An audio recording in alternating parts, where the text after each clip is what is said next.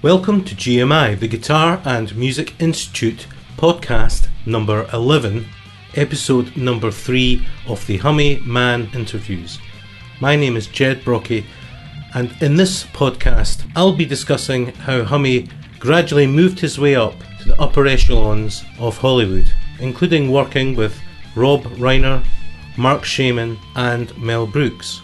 Amongst other things, Hummie will discuss the techniques needed to actually score films and TV work. He'll also be discussing the orchestration and production work he's carried out, and ultimately what it's like to be working on major Hollywood movies. So enjoy this episode. If you're listening on iTunes, please subscribe. If you come over to GMI, that's the Guitar Music Institute.com, you'll find further materials and other podcasts well worth your time downloading and listening to as well as supplementary materials.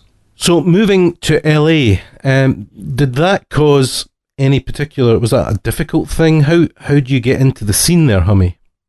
Oh, you know, it's interesting. I don't. I, I was trying to think of all of the um, the the exact series of events, and it was kind of uh, it's it's kind of uh, hazy at this point. But let me let me remember what I can.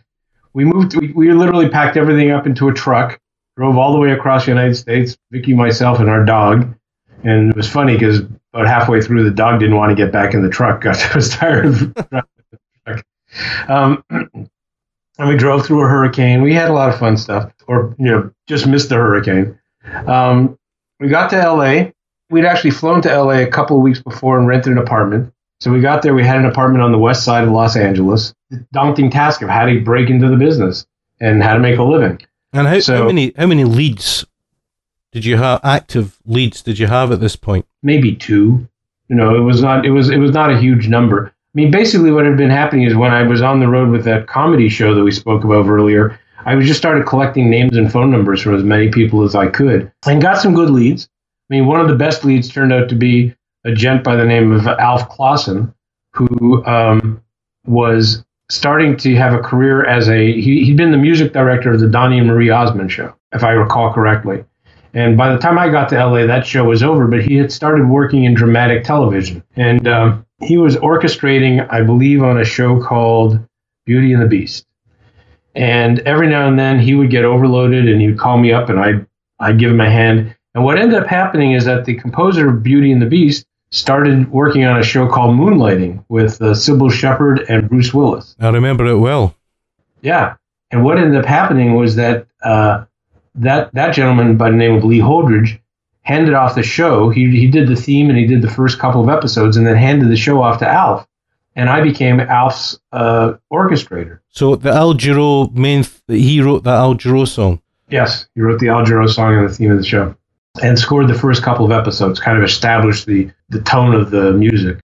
So Alf took that show over as the composer, and I ended up being his orchestrator. I also did some um, ghostwriting, you know, because sometimes it's too much work for one guy to do. The deadlines in television sometimes are pretty silly.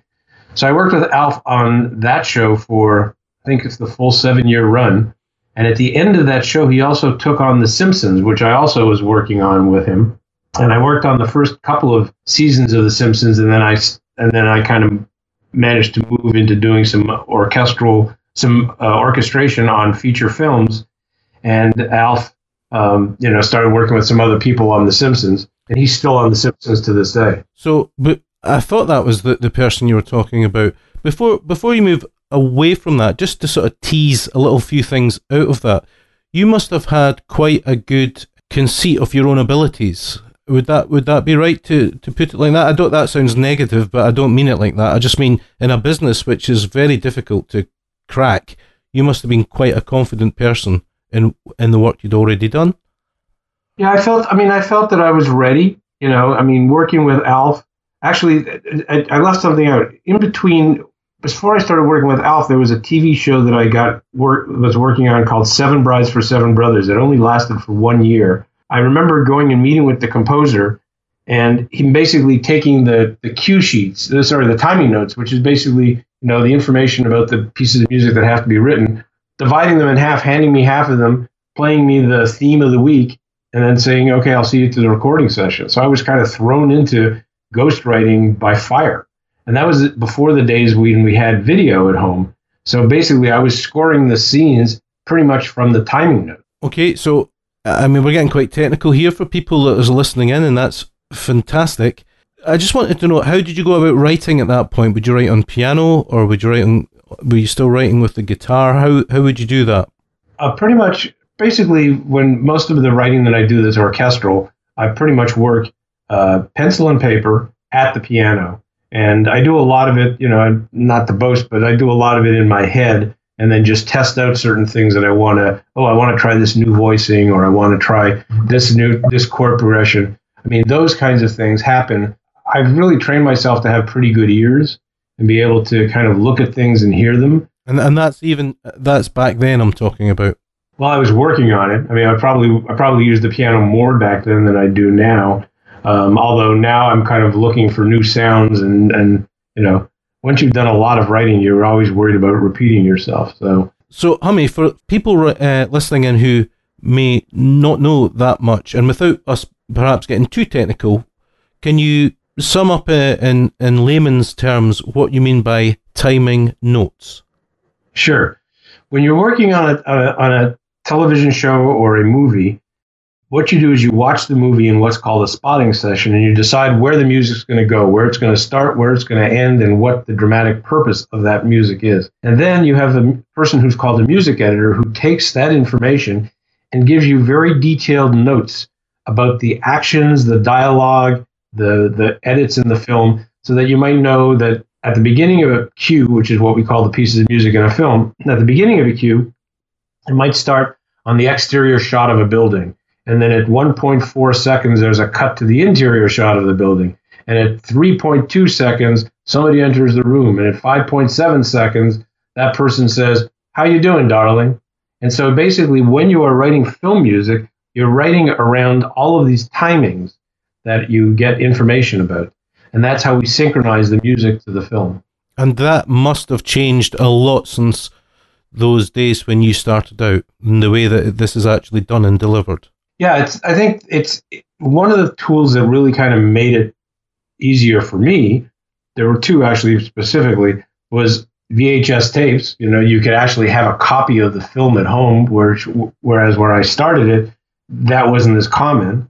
It became much more common that you would get videotapes.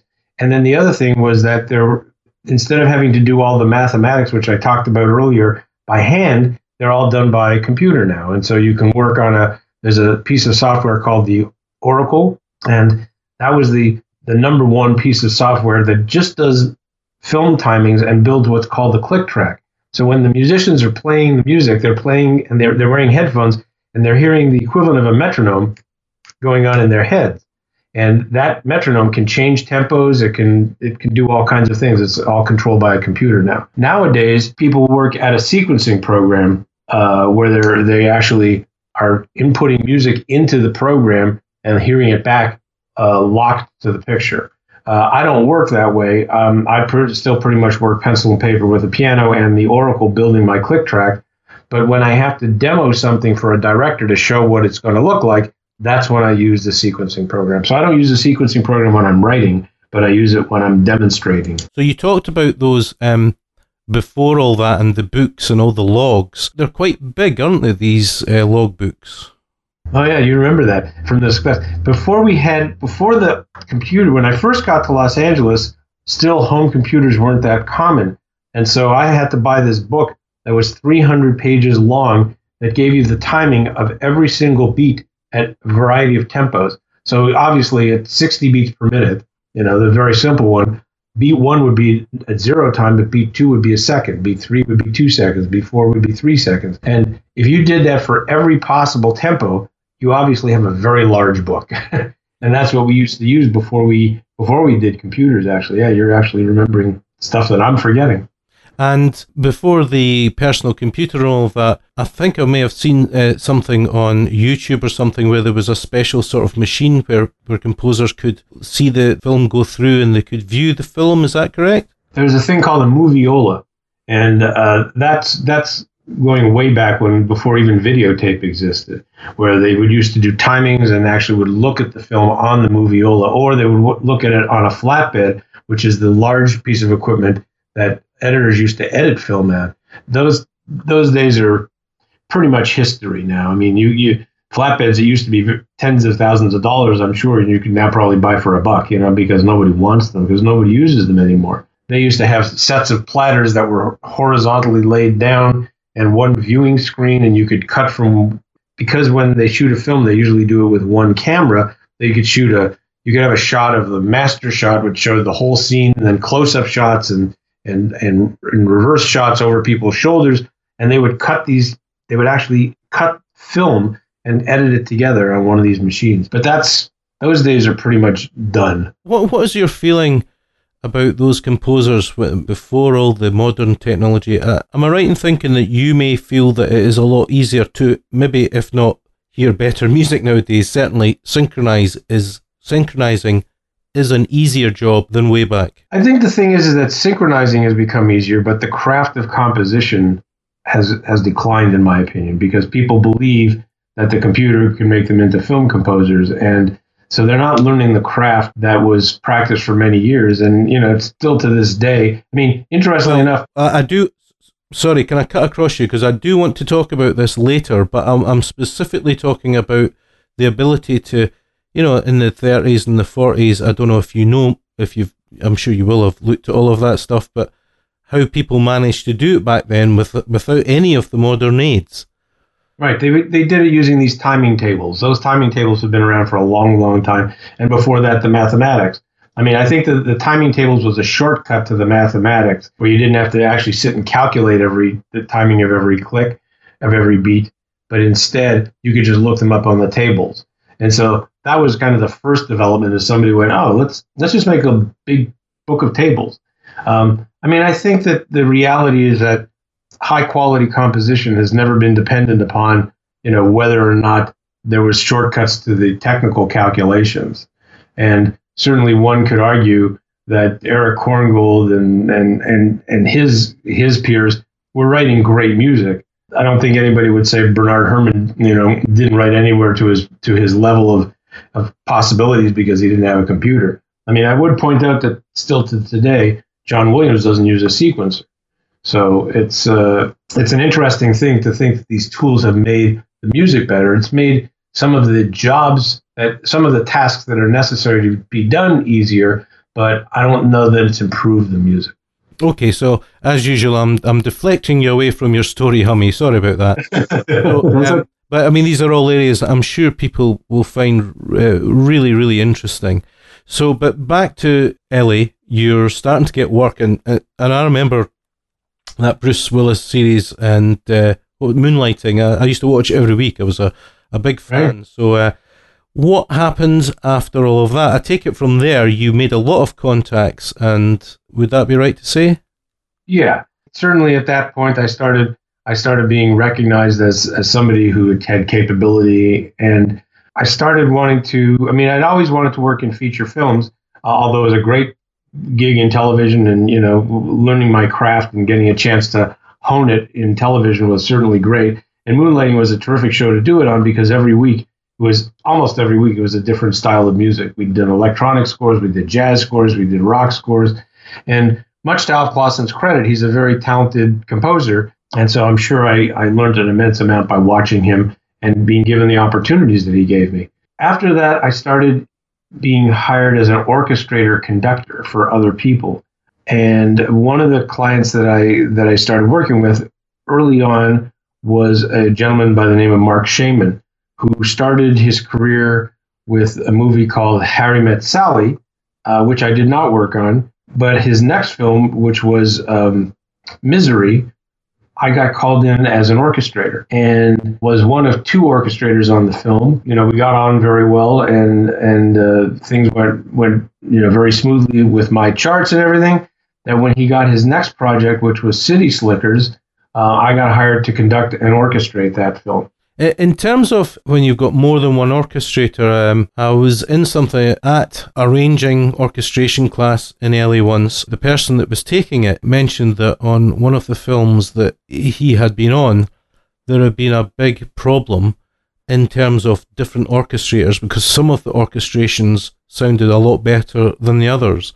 How do you manage as an or, uh, an orchestrator stroke arranger to ins- ensure that there's compatibility in terms of the style of orchestration between two different people? That's a really interesting question. One of the things that, that was happening when I started working with Marc was that he worked primarily at the keyboard and is a very gifted keyboard player.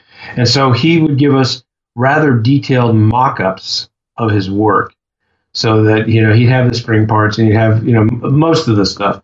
And then it was more translating it to be playable for live musicians, adding dynamics, adding articulations on occasion, um, doing more than that when he was under a crunch, you know, he would just give you a piano part and say, okay, you know, make it sound like this other piece of music. I never had an issue with that. I mean, I, I don't know that if it was just me, but one of the things that I had done, and you know, I'm, I'm kind of skipping over a bunch of gigs that I had in LA, was that I became a very um, competent ghostwriter, where people would call me in and say, you know, Hummie, I got two more cues to write for tomorrow. Can you help me out? I would have to listen to music that they wrote and write in their style. And I was very, very good at doing that.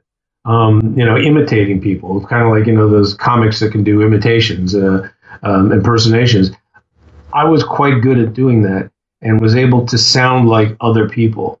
And I think that it has something to do with my strangely enough, my engineering training, being able to listen to something and really suss it out and psych it out and figure out what it is that the person is doing and how he's making certain things work. Because I've always looked at, you know, I've always, there's always been part of me that looked at music that way, which is what I think has been made me successful as a teacher, is the idea that, you know, when I hear something, I want to know how that's, how is he getting that sound, what it is that he's doing. And so I've always looked at music that way. And in fact, even till today, when I listen to a piece of music, the things that excite me are when people do some sort of interesting voicing or interesting instrumental combination that creates a unique and different sound. And so I'm always trying to find what those things are. So um, I, I never had an issue with that, although I did work on a couple of films where I was the lead orchestrator, and we had other orchestrators who their background was very different in terms of they were with composers who left them a lot of leeway. And so they'd have to fill in a lot of holes. Let's be the nicest way to put it. And then when they were working on my team, uh, I was the lead orchestrator, they felt that they still had to do that. And so they were adding a lot of stuff. And at least on one occasion, we had to reorchestrate some other people's work for the exact problem that you're mentioning. I don't know that there's a shorthand around that, except to say that uh, you know you try to hire people who who you know, are sensitive to the way you work. That'd be the best way I could say it. Again, for the listeners out there, Hummie, can you explain, because you've done both, the difference between an orchestrator and a composer, and what an orchestrator can and can't do, as in stepping on a composer's toes? Basically, the composer is the person who comes up with the melodic material, the melody, and the harmonic material, the chord, the chord changes that are attached to it. I mean, I'll use it as an example uh, Jingle Bells. Everybody knows the piece Jingle Bells. You can probably all sing it. Well, somebody wrote that piece of music and wrote the wrote that melody and wrote those chord changes. What an orchestrator would do is they would come in and they would decide. They could decide, okay, I'm going to put the melody on a flute and I'm going to put the background parts on the strings and I'm going to add a triangle playing every couple of beats. You know, so they're they're actually adding orchestral color to what is already an existing piece of music. When you're working in the film industry, most people these days are either working, like when I'm composing, I, I write on 12 line sketch paper, which means there's 12 lines of music. And those lines are divided by instrument groups. So I'll have a woodwind line, brass line, well, more than one brass line, more than one woodwind line, a couple of string lines, a percussion line. And basically, I'm doing the first level of the coloring of my music. So I'm deciding when I write a melody, oh, I want that on the oboe. So that goes on the line where I can put notes that this is going to be on oboe. And if I want the accompaniment to be on the piano and the strings, and I can put that on the piano and the strings line. So I've already made certain decisions of the colorization of my piece of music. So I'm not only working as a composer, I'm also doing some orchestration as I'm going. And there are a lot of composers who believe that if you don't orchestrate your own music, you're you haven't finished the job. And there's difference of opinion on that. I think that nowadays the current trends are a lot of guys work electronically, and so they're using a string sound to represent that that'll be the strings, and a woodwind sound to represent that that'll be the woodwinds. So they're kind of doing that as they're writing as well. An orchestrator's job would be to come in to make sure that those the parts that are being played are appropriate for the in- instruments that are playing them. Like you could just have a string patch on your computer that plays something that sounds like strings, and it's up to the orchestrator to decide, okay, what goes on the first violins, what goes on the second violins, what goes on the violas, what goes on the cellos, etc., etc., to break it up so that an actual orchestra could play it. Also, that's not uncommon that you can do things in your sequencer that are not humanly possible for live musicians to do, such as a a melody line on the flute that doesn't have any doesn't have any breaks in it because flute players have to breathe. So sometimes orchestrators have to figure out how to solve those kinds of tricky problems that are created by people who are working on electronics. To answer your question in terms of what an orchestrator can do, basically when I'm teaching my students, I tell them that you should always put down whatever the composer has requested. So if, if the composer wrote a melody for flute and strings, you've always got to have the flute and the strings in there. But then it's up to you if you want to add an additional element with a player that's not being used at the time. So I usually use a couple of examples. There was a film that I worked on called Dying Young that James Newton Howard composed, and I was one of the orchestrators. And he wrote this very pretty theme that was being played on I think it was played on the guitar. The melody was playing played on the guitar. And for some weird reason, I thought it'd be a good idea to double it on the very high bassoon. And so I put the bassoon in a high register and doubled the melody. And when he heard it, he liked it so much that they went back and in other places in the score where they had used the theme with the original colorization of the guitar and the strings playing the accompaniment, he added the bassoon because he was he liked that sound so much. So that was an an example of me adding a color to an existing piece of music that the or the composer hadn't asked for, but that I thought would be an interesting color choice. So, what about what, what orchestrators cannot do? They cannot change the intent of the composition. So, if something comes in and it's written for flute and strings, and all of a sudden you decide to put it on trumpet and piano, you're going to get yourself into trouble. What, what, because, what if they keep the original intent? Could they add other things or not? They, the, the rule of thumb that I tell my students is you can add something as long as it is removable with a very easy command. In other words, if you could say bars 12 to 14, bassoon, I don't want you to play that line. Just circle those parts, which means don't play them. Um, so if you can get rid of this stuff in a single command, I was going to give another example. I worked with Jerry Goldsmith on the main title theme to the Voyager television series. And in the beginning of the Voyager TV theme, there is a timpani solo bum bum bum bum bum bum bum bum bum bum bum that Jerry wrote. And I decided that I wanted to give it more pitch definition. So I doubled it with pizzicato basses. Boom, boom, boom, boom, boom, boom, boom, boom, boom, boom. I knew it was a part that the basses could play easily, and I put it in. And when we got to the recording session, Jerry turned to the bass players and said, "Basses, bars, you know, 12 through 14, whatever it is, don't play those parts. I just want it to be timpani solo." And after the recording session, Jerry came up to me and he said, I really appreciated your idea there. I think it was a really good idea, but I really just wanted solo timpani. So sometimes if you add something that's easily removable, then it's not a problem. But if you completely change, like if I had taken the timpani out and just put the basses in, that would have been a change to the intent of the original composer. Okay, so one final question. When you talked about the bassoon, uh, in a high register, doubling the guitar. What made you do that? Did you just hear it? Is it something that you'd heard somewhere else? What What was your thought processes behind that? I think it had more to do with the melodic content, the type of melody that that, that was written for the movie, and I just something about it spoke to me and said, "Wow, this would sound really good on the high bassoon." And the bassoon was sitting around doing nothing, so I figured, what have I got to lose? I can't say any fairer than that. You are listening to GMI, the Guitar Music Institute. My name is Jed Brockie, and I'm in conversation with Hollywood composer Hummie Mann. So, Hummie, as usual, I've managed to uh, take us all over the place, but uh, tell us where were you, you were at in your career at that point.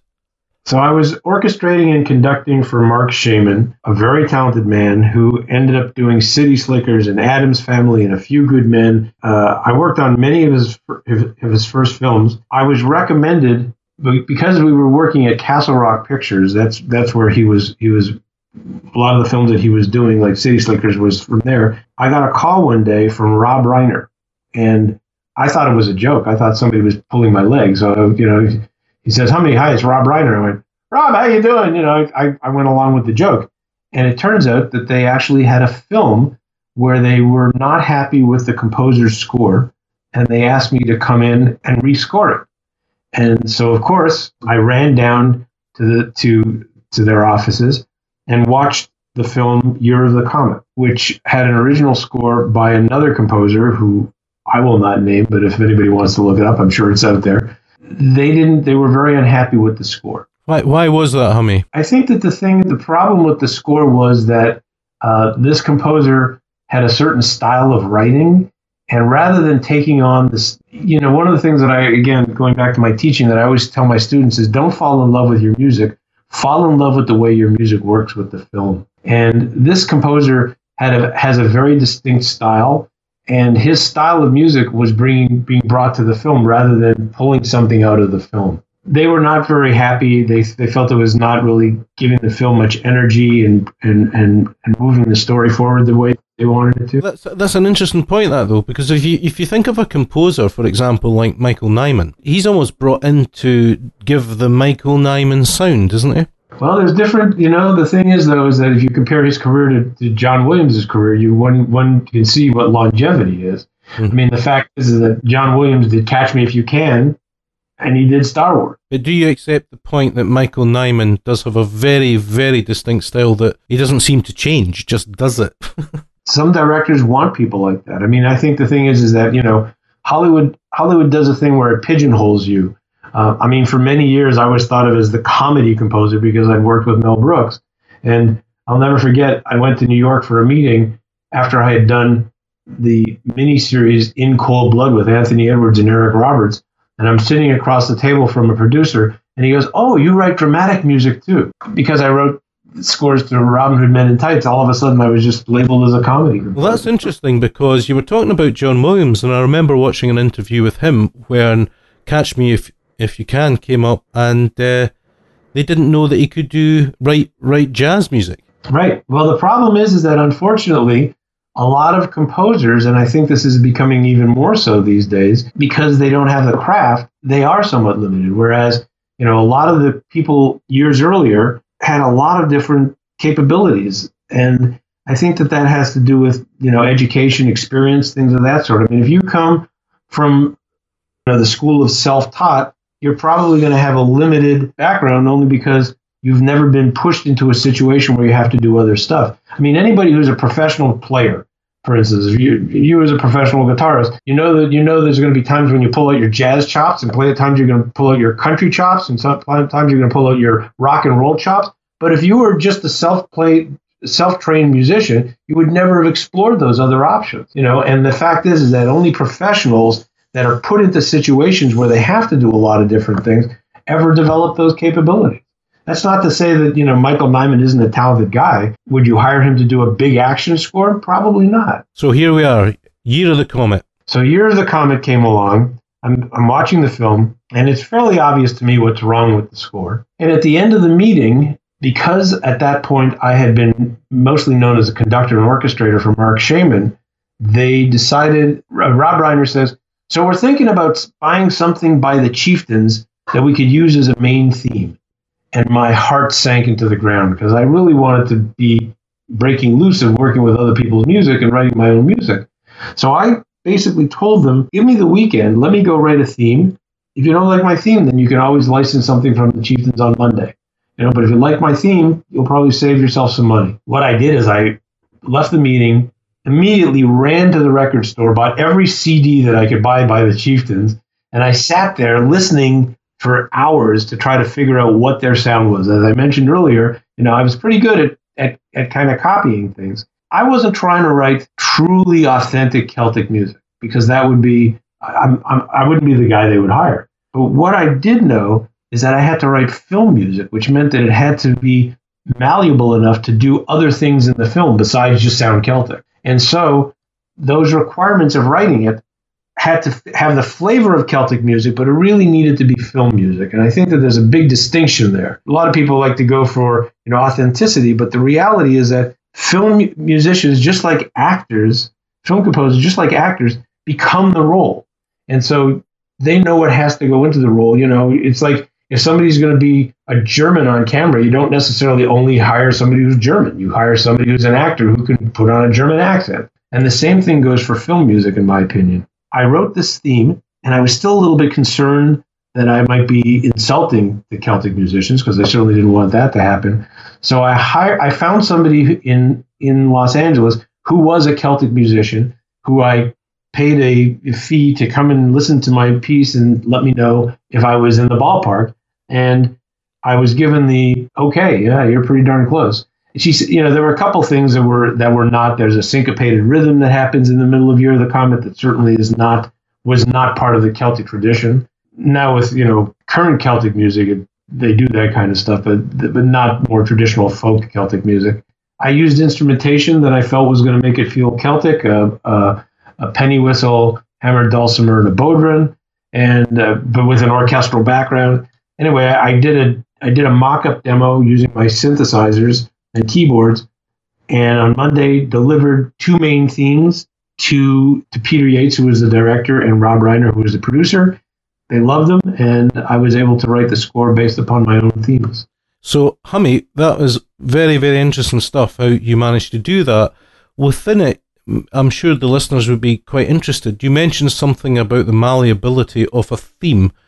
Can you briefly just explain what you meant by that? Sure. Basically, when you're writing a th- when you're writing a theme for a film, the most common thing is that the theme would be attached to a character or a situation or a place. In this case, the main theme of Year of the Comet is Maggie's theme. It not only had to work as a beginning of an exciting journey, because that's basically what happens in this movie, place us in the location of Scotland. But also, the other thing is that at some point in the movie, she falls in love. And so this theme had to also work as a love theme. And if you listen to a well written film score, it's basically a, what we call themes and variations, which is a classical term. But in this case, they're dramatic variations. So the you know if you have a character who has a happy day and a sad day, you would play the same theme but you would have a different variation, one that would have a happy feel and one that would have a sad feel. And basically, when you're writing your themes, you have to make sure that they're malleable enough to follow whatever emotions the character, if it's a character theme, is going through. So a really good example that I that I usually give my students is let's say that you have a character in a movie who's a politician during the day, but at nighttime he's a serial killer. You wouldn't want a completely different. not, not that that's an extreme, or is there a difference? Uh, maybe not.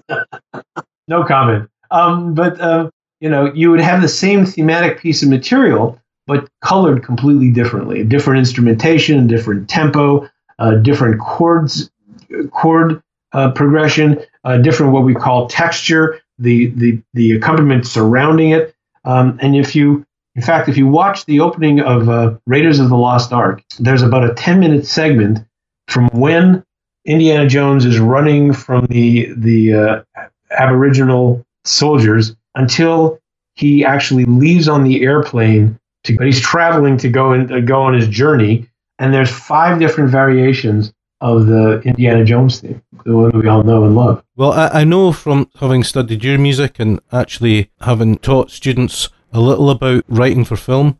That from your music, a great example of that, and it's it's in all your music, but specifically is P.T. Barnum. Ah, yes. P.T. Barnum has has more variations of one theme than anything I've ever done because he's in basically every single scene of the movie, and he's going through every single emotion from exhilaration when he opens his museum to uh, to desperation when he loses his wife and he dies at the end. And and what and what you're doing there is you're taking the, the melody as you said and you're changing it. Is that correct? The, you ch- the the thing that you change the least is the melody. You can take some variations on it, but it has to be identifiable because if it's not identifiable, then it's not really doing its job. It's it's kind of like you if you're going to support a character, you want to support it with a theme that is actually related to the character. And so that has to be something that's fairly obvious, but you can by changing the tempo, by making it from major to minor, you can change and and I'm I'm giving you really black and white examples here. You know, but if you if you take something that's very fast and play it quite a bit slower, and ma- that makes it more somber. And if you change it from major chords to minor chords, it makes it even more somber. And there's a lot of other tools that we can use to change the character of a piece of music. So, in a sense, you can manipulate the audience's uh, reactions to the movies or characters based on the music you write. Is that correct? Yeah, I, I don't know if I want to call it manipulation, but you can certainly enhance the emotional impact of the film. So, so could you maybe make someone feel something about someone before you even know that they're a serial killer? Oh, absolutely. I mean, one of the things that's interesting is like, an, as an example, that we talk about in scoring a film it's most of the time you're enhancing what is going on on camera so you know if there's a romantic scene you want to make it more romantic if there's an action scene you want to make it more exciting if there's a scary scene you want to make it more dangerous one of the things that you can do with music that's really interesting is let's say that there's a character on screen this politician we just spoke about earlier you know and he's making a speech but the the director wants the audience to question whether what he's saying is true you can score it in such a way that you put a question mark into the fact that the performance does not have. The performance uh, on camera is just this politician saying things and just you know saying whatever it is he wants to say. But the director needs the audience to know that there could be some untruths being told, and in doing that, uh, you can certainly do that with music. Fascinating stuff. You're listening to GMI Guitar Music Institute. My name is Jed Brockie and I'm in conversation with Hummie Mann. This uh, podcast is available on iTunes and all other good podcast outlets. So, Hummie, let's get back to the year of the comet.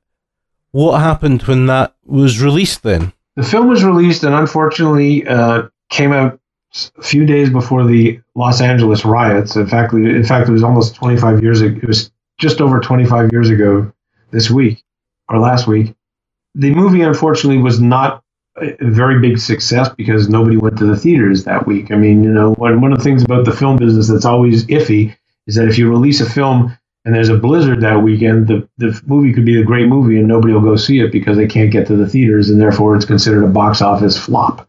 The thing about that was good about Year of the Comet was that I was able to get a soundtrack album released and the soundtrack album did very well. The score was nominated in the UK some some awards organization. I was nominated as best newcomer of the year, and Year of the Comet was was nominated as best uh, films best dramatic score of the year. It is a it is a beautiful score. It is absolutely lovely. Well, thank you. The soundtrack album did quite well, sold quite well, and kind of became a great calling card for my for my future work. So how how did that then impact on your career? Because you've now scored your first film and maybe it would be different today when so much is released digitally and all the rest of it. Where do you think that might be the case in today's environment? I don't, you know, it's hard to say. I mean, I know that the soundtrack album is still available. It's hard to find a CD version of it, but it's, you know, it's. I think you can get it on iTunes. I meant in terms of a film's release. You know, something terrible's happening, but it's not impacted because people are on Netflix and Amazon Prime and all the rest of it there seems to be this thing in Los in in in, the United States that a movie to be considered a hit seems to be it has to make a hundred million dollars in the United States.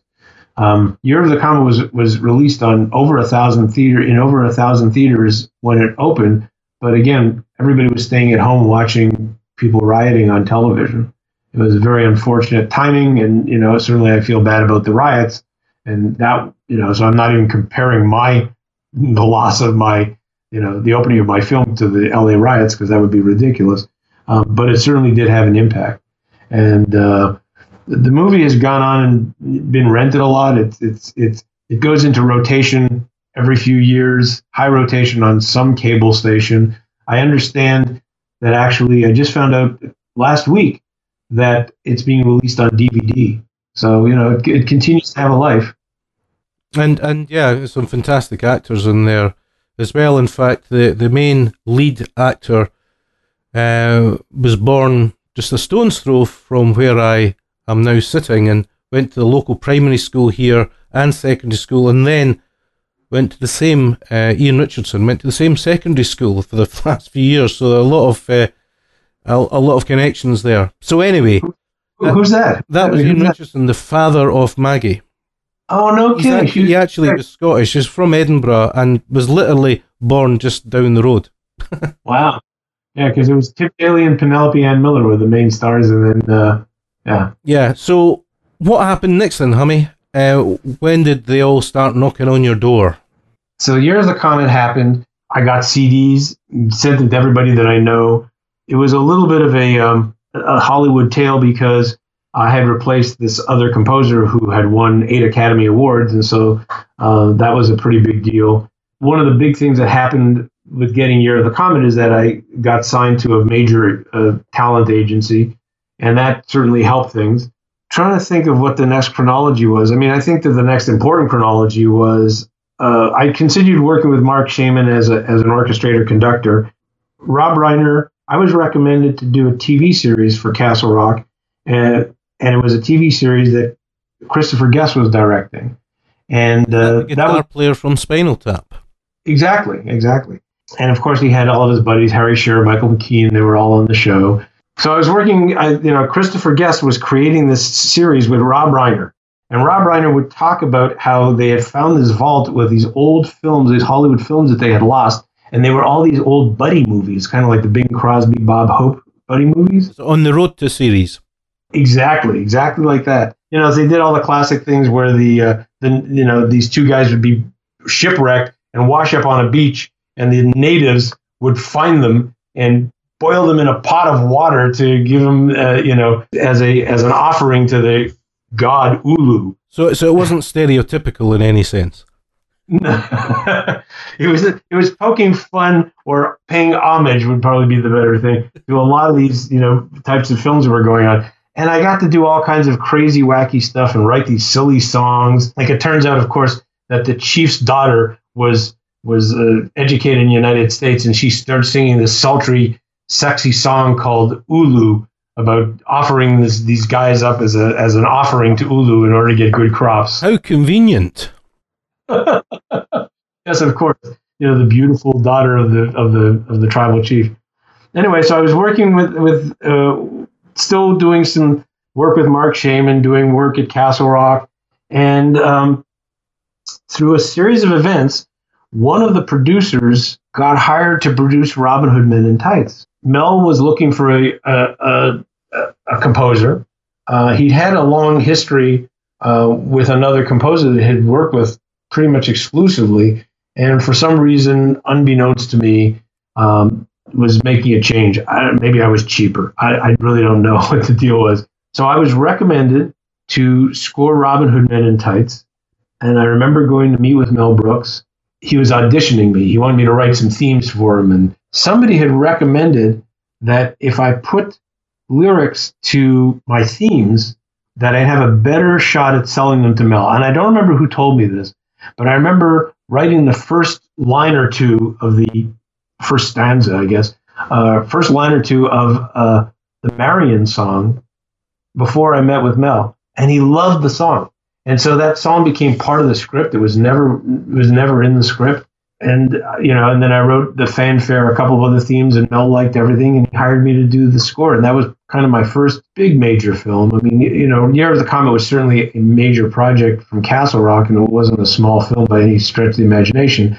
But you know, working with a legend like Mel Brooks was certainly, I mean, nerve wracking at the beginning, and, and and a huge honor. And and what was it like working with someone like Mel Brooks? You know, he's a, he's a very demanding person. I mean, um, but I have to say that he gave me a lot of leeway. I mean, I think that part of it was that there were a couple of songs in the movie.